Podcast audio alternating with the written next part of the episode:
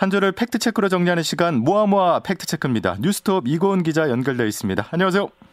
네, 안녕하세요. 네. 코로나19 신규 확진자 발생 숫자가 수그러들지 않고 있어서 참 걱정인데 이런 상황 속에서요. 의사들과 보건당국의 갈등이 쉽게 또 가라앉지 않을 것으로 보입니다. 지난 26일에 대한의사협회는 예고했던 대로 2차 총파업을 강행했는데요. 오늘은 의사 파업과 관련한 여러 쟁점들 짚어보는 시간 준비하셨다고요. 네, 지난 21일부터 국내 전공의들이 연쇄 파업에 돌입한 가운데 대한의사협회도 예고대로 26일부터 총파업에 들어갔습니다. 예. 애초부터 정부는 파업에 돌입할 때 의사 면허상의 불이익 가능성까지 언급하면서 강경 대응 방침을 시사했었는데요. 예. 그럼에도 의협이 총파업에 들어가자 정부는 집단 휴진에 나선 수도권 전공이나 전임의들에게 업무 개시 명령을 발동하기도 했습니다.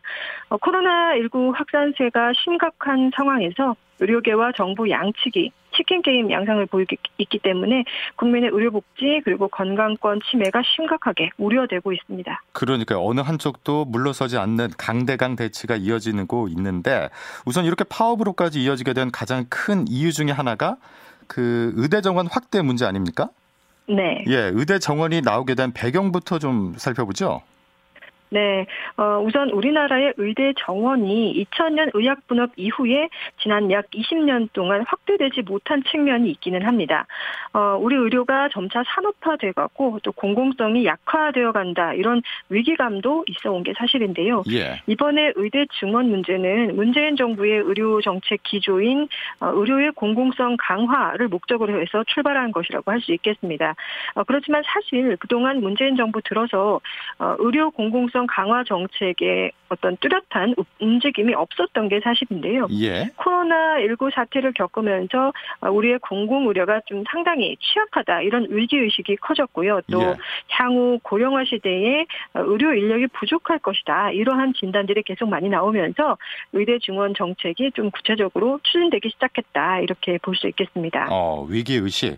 그러면 그동안 문재인 정부에서 의대 정원이라든가 그 공공의료 확대 정책을 펴온 것이 있을까요? 어, 2017년으로 돌아가서 보면 대통령 선거에서 문재인 대통령이 그 의료 공공성 강화 공약을 했습니다. 예. 구체적으로 보면 지방의료원 등 공공의료기관의 기능과 역할을 확대한다. 그리고 지역별로 공공의료기관 및 요양시설을 확충하겠다. 이런 공약들이었는데요. 하지만 정부 출범 이후에 공공의료기관 수 확충에 있어서 실질적이거나 어, 유의미한 변화는 없었습니다. 어.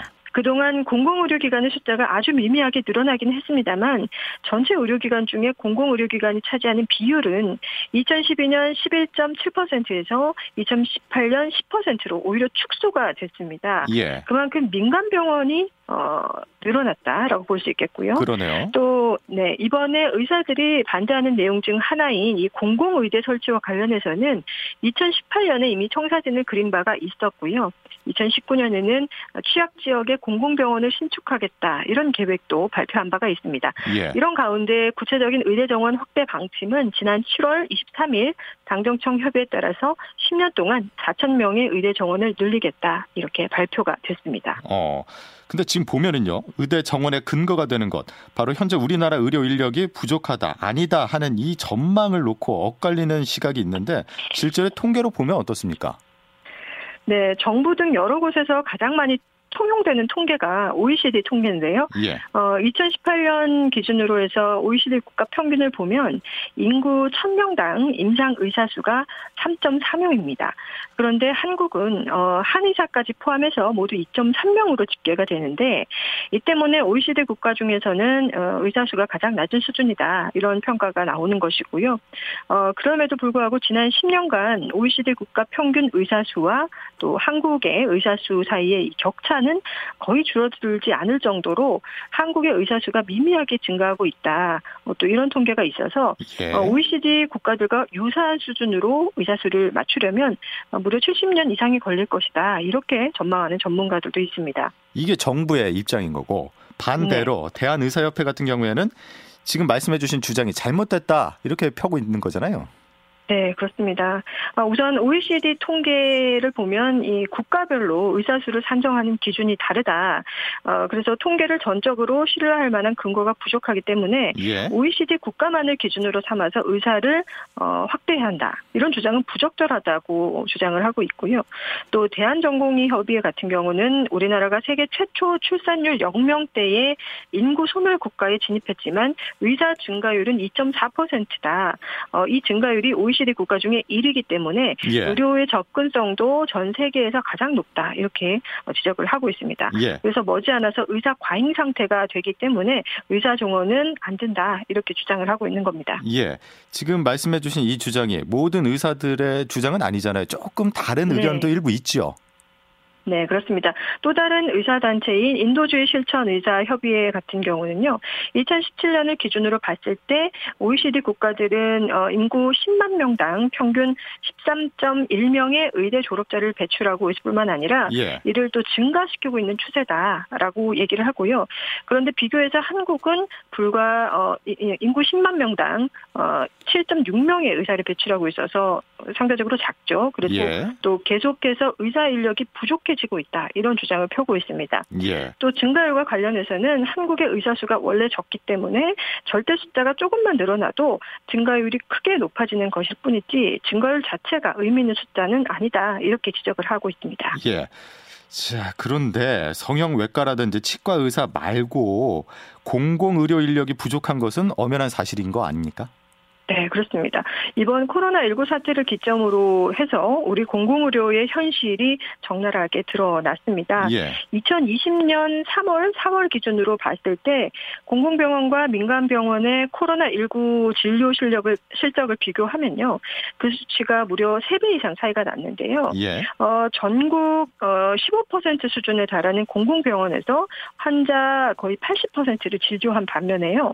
어, 나머지 85%에 달하는 민간 병원은 환자를 20% 정도만 진료하는데 그쳤습니다. 어. 어, 민간 병원이 코로나 환자를 기피하는 것도 있겠고요. 예. 또 코로나 환자를 진료할 여건조차 되지 않는 그런 민간 병원이 많기 때문이기도 한데요. 예. 실제로 민간 병원 중에서도 300병상 이상의 종합병원 그리고 상급 종합병원에서는 코로나 환자가 그나마 이루어지긴 했습니다만 이렇게 큰 규모의 병원을 제외한 300병상 이하의 종합병원 그리고 일반 민간 병원에서는 아예 코로나19 중환자 진료는 할 수가 없었습니다. 예. 그리고 또 의료기관의 전체 병상 수를 보면요, 어, 인구 1000명당 어, 12.3개의 어, 병상을 갖고 있는데 이 중에서 공공의료기관의 병상 수는 어, 1.3개에 불과했습니다. 예. 그 공공의료 인력 말고 의료 접근성은 어떨까요? 지역과 수도권에 물론 차이가 있을 것 같은데. 네, 그렇습니다. 일단 의협 등에서는 어, 우리나라 의료 접근성이 전 세계에서 가장 높다 이렇게 주장을 하는데요. 예. 어, 환자 1인당 연간 외래 진료 건수만 보면 OECD 평균 6.8회에 비해서 우리나라가 16.6회로 굉장히 높은 편이죠. 예. 어, 그런데 외래 진료 건수가 높다고 해서 과연 접근성이 높다 이렇게 볼 수 있는가는 좀 다른 문제일 수 있습니다. 어, 인도주의 실천 의사협의회에서는 우리나라의 진료 건수가 높은 이유가 어, 의료 공급자들 입장에서 좀 과잉 의료, 과잉 진료를 해서 경제적으로 인센티브를 창출하기 때문이다 이렇게 지적을 하고 있는데요. 예. 어, 또 우리나라에서는 환자들의 평균 입원 일수도 세계에서 가장 길기로 유명합니다. 그런데 이건 예. 역시 의료 접근성이 높아서라기 보, 보기보다는 이제 민간 의료 중심 체계인 우리의 이제 경쟁적인 의료 공급 시장 그리고 또 지불 제도의 어떤 문제 때문에 과잉 의료 공급이 이루어지고 있기 때문이다. 이러한 지적들이 나오는 겁니다. 예. 그 이런 의료 공급 체계 때문인지 위중한 환자분들 계시잖아요. 이 환자들이 네. 진료를 받고 제대로 치료를 받는데 분명히 장벽이 높은 것도 현실입니다. 네, 그렇습니다. 환자 입장에서 보면 1차 진료 기간은 넘쳐난다 이렇게 느낄 수도 있습니다. 예. 그렇지만 상급 종합병원에서 중증 질환에 대한 진료를 받으려면 이게 상당히 쉽지 않은 그런 실정인데요. 뭐 한 달, 두? 달까지 대기도 해야 되잖아요. 그렇죠. 그렇게 대기 시간도 많이 길고 또큰 수술을 받으려면 이렇게 바로 바로 이뤄지기 힘드니까 예. 어, 건강과 생명에 또 위험이 따를 수밖에 없는 현실입니다. 어, 의사들은 현장에서 이 의료 수가가 비현실적으로 낮게 책정되기 때문에 이러한 주요 진료들을 하면 할수록 어, 병원이 적자이기 때문이다 이런 지적을 하는데요. 예. 어, 병원이 이제 돈이 되는 다른 과목에서 과잉 진료를 유도하거나 또 어, 수가가 높은 검사 수를 늘려서 적자를 메우게 된다 이렇게 읍소하고 있습니다. 자, 이러한 과정에서 특정 과목 쏠림 현상도 생기고 예. 어, 결과적으로 의료 서비스에 불균형이 생길 수밖에 없다는 겁니다. 예. 그 말씀해 주신 대로 불균형, 지역별로 불균형 현상이 참 큰데 지방에서 의사 만나기가 쉽지 않다 이런 목소리를 내시는 분들이 꽤 계세요. 네. 그렇습니다. 서울의 경우에는 인구 1000명당 의사가 3.1명인데 예. 경북의 경우는 1.4명에 불과합니다. 더 자세하게 살펴보면 서울 종로 같은 경우는 인구 1000명당 의사 수가 16.27명에 달하고요. 경북 영양 같은 경우는 한 명이 채 안 되는 0.72명으로 집계가 돼서 무려 22배나 차이가 나는 걸볼 아, 수가 있습니다. 그 정도로. 어, 네네. 강원도 같은 경우는요, 이렇게 인구 1000명당 의사가 한 명이 안 되는 시, 군구가 18개 가운데 9개에 이르기도 하고요. 예. 그러다 보니까 적절한 의료 서비스가 있었다면 살릴 수 있었던 사망자 비율, 어, 이것을 치료 가능한 사망률이라고 하는데, 이걸 살펴보면 2015년 기준으로 서울은 44.6명, 충북은 58.5명으로 큰 차이가 납니다. 결국 의료 자원이 이제 불균형하기 때문에 예. 결국 심각한 어, 의료 복지의 격차로까지 이어지고 있는 셈입니다. 예. 그래서 정부가 이런 이유를 들면서 뭐 의사 증원이라든지 공공의대 설립을 추진을 하고 있는 건데 지역의 의사들이 많이 없는 것, 이 가장 현실적인 문제가 바로 임금 때문 아닙니까?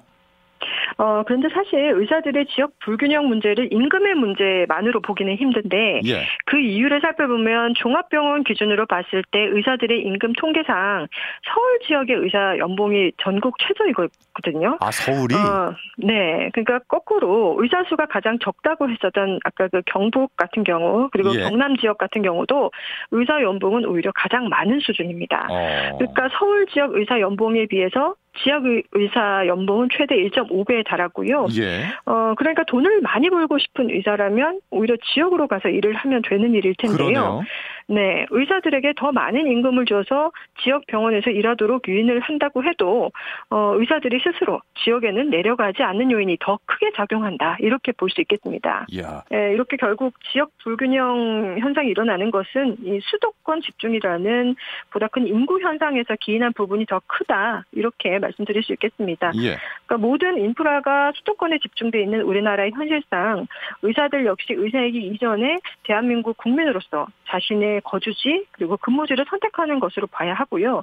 또 근본적으로 우수한 의사들이 자신의 전문성과 역량을 키워 나가려면 임금이 좀 적더라도 어, 의료 인프라가 좋은 수도권과 도시에서 근무를 해야 해야 한다. 이런 점도 중요한 어, 부분을 차지한다고 볼 수 있겠습니다. 예. 의료 접근성과 관련해서 하나만 더 짚어본다면은 그 지역의 취약 과목들이 있잖아요. 뭐 예를 들어서 네. 산부인과라든지 이런 곳들은 더 의료 접근성이 떨어질 것 같아요. 네, 뭐 수도권과 도시 지역에서도 긴박한 외상 환자나 응급 환자 그리고 또 분만 환자들 같은 경우 이제 곧바로 치료를 받을 수 없는 경우들이 있는데요. 예. 어, 중증 질환의 경우일수록 진료 접근성이 낮아지는 것은 뭐 아까 말씀드렸다시피 그러합니다. 근데 여기에 더해서 지역 격차가 더욱더 의료 접근성을 낮추고 있는데요. 어, 지역의 경우에는 급성 심근경색, 뇌졸중, 중증 외상 등 3대 중증 응급 환자들은 발병 후에 응급 의료센터에 도착하는 시간이 무려 평균 4시간에 달할 정도로 의료 접근성이 낮다고 합니다. 예. 자, 우리 뉴스톱 이고은 기자의 아, 설명을 들어보니까 이렇게 의료 불균형의 문제가 심각한 상황이기 때문에 단순히 의사 숫자만 증원한다고 해서 의료의 공공성이 담보되는 부분은 아닌 것 같아요. 네, 중요한 것은 인력 인력도 물론이지만 의료 인프라인데요.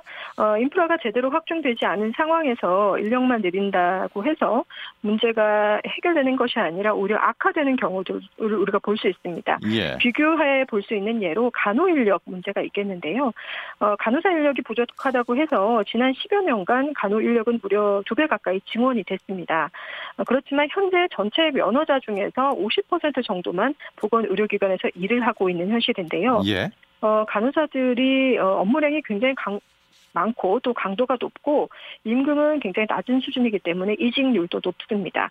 어, 그런데 OECD 기준으로 봤을 때 인구 1000명당 간호사가 평균 9.5명인데 예. 우리가 6.8명에 불과하니까 역시 어, 이 인력이 부족하죠. 그러네요. 어, 그러니까 여, 결국에 의료진들이 제대로 일할 환경이 마련되지 않은 상황에서 인력만 내리게 된다면 어, 의료의 질을 담보할 수 없을 뿐만 아니라 어, 우리 현장에서 일을 하게 일할 수 있는 어, 인력들도 우리가 낭비하게 되는 꼴이 되겠습니다. 어, 그러니까 의사 수를 늘린다고 해서 지역 의료 공백이나 필수 의료 서비스 부족 문제를 해결할 수 없다. 이게 바로 의사 단체들의 입장 그리고 의료계의 많은 의견들인데 예. 어, 의사 수를 늘리는 것보다는 의사들의 불균형한 배치를 먼저 해결을 하고 또 필수 의료 서비스의 저수가 문제를 먼저 개선해야 한다라는 주장들을 계속 하고 있는 것입니다. 예. 또 공공의료가 부족하면 공공의료 인프라를 확충하는 게 함께 진행돼야 되는데 정부가 의대 증원 이전에 어, 이런 선결 과제들을 좀 등한시하고 있는 게 아니냐 어, 정원 확대만 강조하고 있기 때문에 의료계에서는 반발이 계속 어, 나오고 있는 것으로 알고 있습니다. 예. 그래서 이 같은 문제 해결하기 위해서 지역 의사제라는 제도를 도입하겠다고 하는 거죠. 네, 그렇습니다. 지역의사제란 어, 전액 장학금을 예, 주는 대신에 10년 동안 지역 내 공공 의료 시설이나 중증 혹은 이제 필수 의료 기능 수행 의료 기관에서 일하는 의료 인재를 육성한다는 계획입니다. 예. 그런데 의사들이 수련의와 전공의 기간을 빼면 어, 지역에서 의무 복무하는 기간이 그렇게 길지가 않아지고요. 어. 또 이렇게 해서 10년을 모두 채운 이후에 의사들이 수도권으로 다시 올라오겠다라고 하면 그 경우를 또 막을 수가 없거든요. 어, 일부 의과대학에 지역 의료 특화 프로그램을 설치하는 수준으로 지역 의사 인재를 육성하는 게 이게 과연 충분한 정책이 될 수 있느냐 이런 지적도 나오고요. 예. 결국 많은 의사들이 의료 전달 체계에 대한 해결이 없이 의대 정원만 늘려놨을 때 현재 의료계가 갖고 있는 문제는 더욱더 심각해질 수 있다. 과잉 진료라든지 이런 문제들이 더 심각해질 수 있다는 점을 우려하고 있습니다. 네. 정부에서 의대 증원에 대해서도 이야기를 하고 있는데 이 증원된 인원에 따른 교육 인프라 그러니까 어, 좋은 그 스승이 많아야 제자도 역시 어, 좋은 교육을 받을 수 있는 거잖아요. 네. 그 의대 교육의 질과 관련돼서는 어떻습니까? 네, 이 부분도 상당한 우려를 자아내고 있는데 어, 정부가 의대 증원을 하면서 10년간의 장기적 계획을 갖고 순차적으로 확대하겠다 이렇게 얘기를 하긴 했지만 예. 어, 이들을 교육할 그 교육 인력이나 시설 보강 부분까지 이 부분에 대해서까지 자세하게 언급은 어, 안 되고 있습니다. 예. 그래서 의대 증원이 오히려 이제 부실한 수련으로 이어지지 않을까 우려하는 목소리가 어, 높은 건데요. 예. 과거 사례에서도 이제 살펴볼 사례들이 있습니다. 이제 의대생들에 대한 부실 수련 때문에 결국 학교를 폐교하게까지 이르게 된 서남의대 사태가 있는데 예. 이렇게 이러한 사태가 전국 각지에서 재- 재현될 수 있다. 이러한 우려들이 계속 나오고 있습니다. 네. 근데 지금 보면은 그 가짜 뉴스, 루머가 떠돌고 있어서 문제인데 이게 어떤 내용이죠? 어, 그러니까 정부가 추진 중인 공공의대에 대한 내용인데 예. 이 여기에 입학하는데 시 도지사의 추천으로 입학을 할 수 있다라는 내용 때문에 논란이 되고 있었던 건데요. 예. 이게 사실 이번에 처음 나온 내용은 아니고 2018년에 그 공공의대 관련한 계획이 발표된 바 있다고 말씀을 드렸었잖아요. 예. 그 당시에 나왔던 내용입니다. 어, 보건복지부 담당자의 발언을 보면 선발 시에 시도지사의 추천을 받으려 한다라는 내용 이 있었는데 예. 어, 현재 이 기사를 검색을 해보면 당시 내용도 같이 나오기 때문에 국민들이 이 내용을 이번 발표 부분을 좀 어, 오인한 것도 있고요. 예. 이게 기- 현재까지 계속 이어지는 정책이라고 생각을 해서 논란이 좀 커진 측면이 있습니다. 예, 그러니까 저희가 그래서 모아모아 팩트 체크 시간에 이런 사항들을 하나씩 점검해 보고 있는 건데 보건복지부도 해명을 했었죠. 네, 어, 논란이 점점 커지자 보건복지부가 시도지사가 개인적인 권한으로 특정인을 임의로 추천할 수는 없다는 내용으로 자유를 냈고요. 예. 그런데 전문가나 시민사회 단체 관계자 등이 참여하는 추천위원회가 선발 또 추천하는 것이라고 해명을 했습니다. 예. 어, 지자체장 권한으로 산하기관이나 시민단체 등 외부 전문가를 참여시키는 이러한 추천제도 자체가 오히려 또 의심을 사지가 살 여지가 있다 이런 차원에서 논란이 더욱 더 커진 바가 있습니다. 예, 그러니까 이고은 기자께서 지금 지적해 주신 대로 아, 이 추천과 관련해서 추천을 할 수 있다는 것인데 근데 시민단체가 왜 개입이 될까요? 그렇습니다. 이제 시민단체 등, 어, 이 외부 전문가가 참여한다는 이야기 때문에 이게 운동권 전형이냐라는 비판까지도 나왔는데요. 예. 어, 결국에 보건복지부는 현재까지 최종적으로 아무것도 정해진 것은 없다는 해명을 내놨습니다. 그러니까 처음부터 처음부터 공공의대 학생을 선발하는 데 있어서 시도지사나 시민단체 추천이라는 내용이 왜 언급이 됐는지가 궁금해요. 네, 사실 공공의대의 특성을 좀 생각해 볼 필요가 있는데요. 예. 공공의대는 농어촌 등 의료 취약 지역에서 오랫동안 장기 근속하는 어, 의사를 양성하기 위해서 특수기관으로 설립할 예정인 기관입니다. 예. 그래서 최초 설계를 할 때부터 지역 추천이라는 개념이 있었던 게 사실입니다.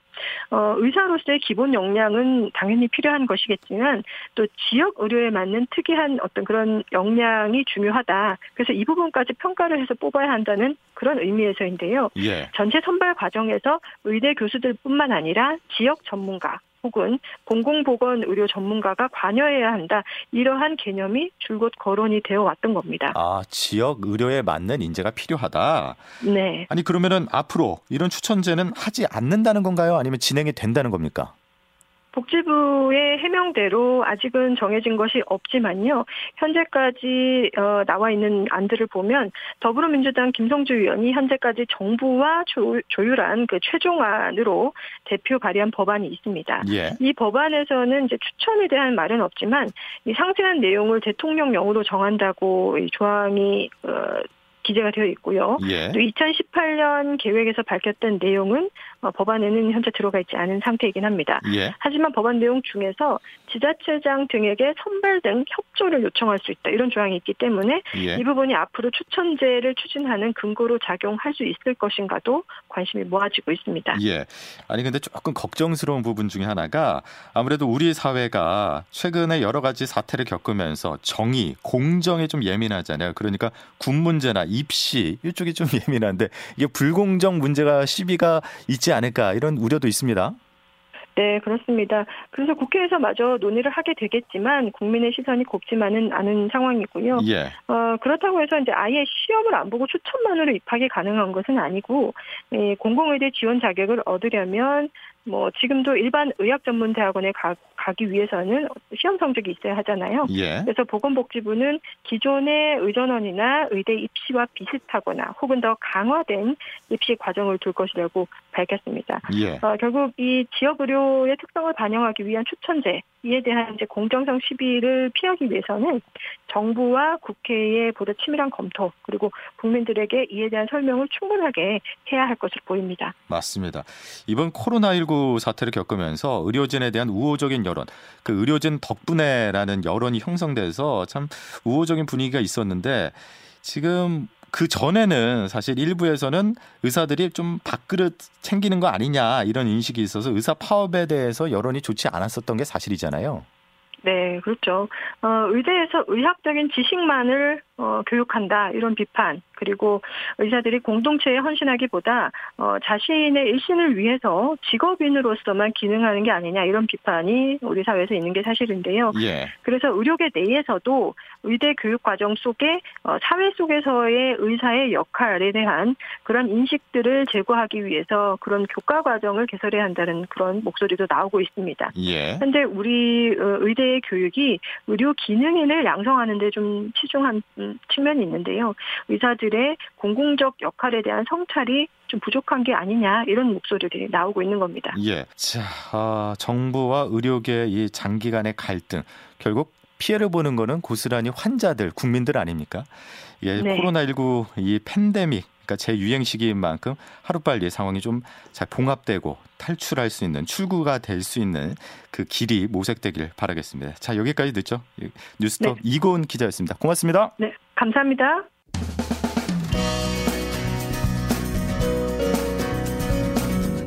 여러분께서는 김정은의 주말 뉴스쇼 함께하고 계십니다. 자, 잠시 후 3부에서는요, 이번 주 주요 국제 뉴스 살펴보겠고요. 이어서 김현정의 뉴스쇼 화제 인터뷰 다시 들어보죠.